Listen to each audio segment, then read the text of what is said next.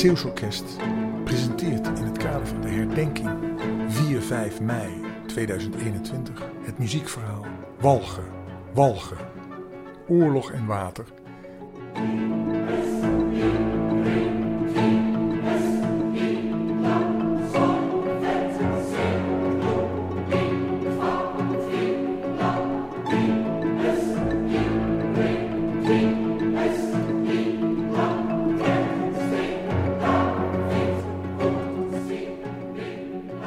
Deel 1. De inundatie. Zeeland, land in zee. Dat is geen loze kreet, dat stroomt door de haarvaten van iedere zeeuw. Ook bij een herdenking aan het oorlogsgeweld van 4045 komt de teistering van water het eerst in onze gedachten. En in 1944 en 1945 waren er voor Walcheren eigenlijk twee oorlogen. Eerst de onderwaterzetting en daarna het gevecht om de gaten geslagen in de dijkweringen. De slag aan de nollen om het land weer terug te winnen op het water.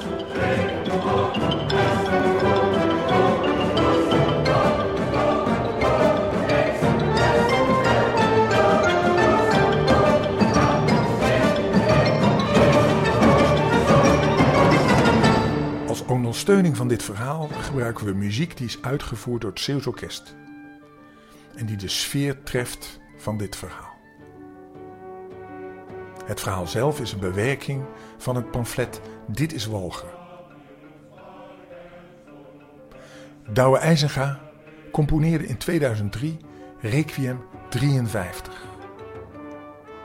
Ter gelegenheid van de 50ste herdenking van de watersnoodramp. U hoort in deze podcast delen uit dit requiem. Ook hoort u delen van de tweede symfonie van de Finse componist Sibelius.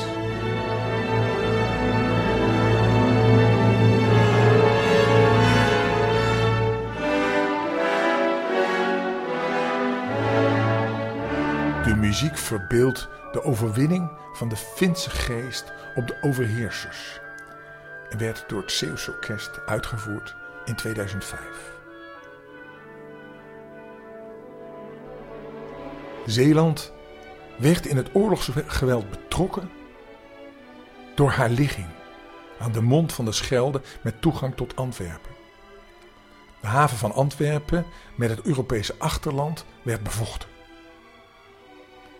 Al eerder in de geschiedenis had Napoleon langs de oever twee indrukwekkende forten gebouwd aan de Westerschelde. Fort Rammekes en Fort Elleboudsdijk. Ter verdediging van de route naar Antwerpen. Deze twee forten echter zijn nooit gebruikt als onderdeel van gevechtshandelingen. Maar tijdens de Tweede Wereldoorlog is de Zeeuwse kust in de duinen door de nazi's volgebouwd met bunkers. Er werden bossen gekapt en onbegaanbaar gemaakt met landmijnen. Met name Walcheren werd één groot fort dat Antwerpen moest afsnijden voor de geallieerden.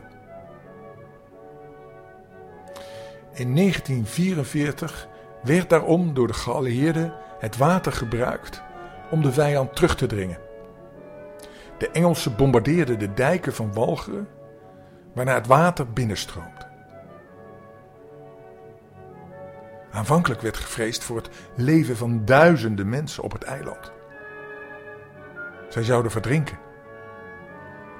Maar gelukkig gebeurde dit niet omdat de wind in een andere hoek stond, waardoor het eiland slechts langzaam voelde.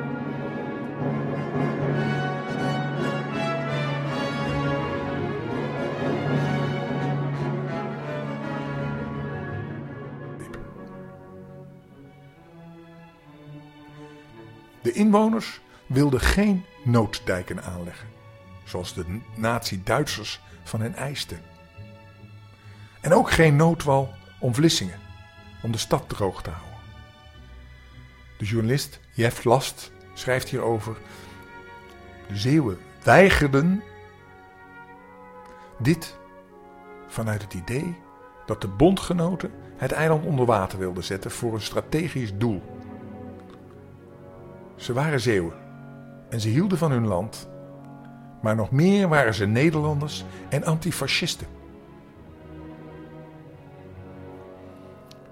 Er werd in twee keer gebombardeerd. Op 7 oktober ten noordwesten van Vlissingen werd een gat geslagen van 250 meter. En in het noordoosten bij Fort Rammekes werd een gat geslagen van 700 meter, waar de zee doorheen brulde. Vervolgens werd op 11 oktober 1944 700 meter dijk ten noordwesten van Veren weggebombardeerd. Enige weken later was Walcheren geheel bevrijd.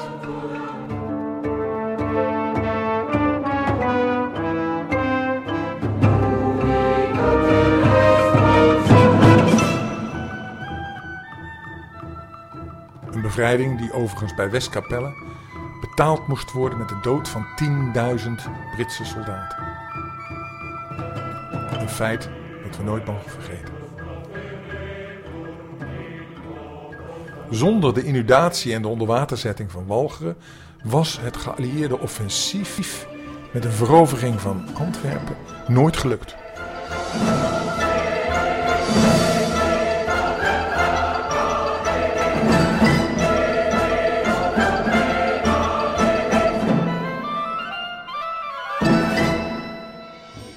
Het is dus niet voor niets geweest. Het heeft het offensief van de geallieerden enorm geholpen. Maar het water liet Walger achter als een spookeiland, aangevreten door het zoute water.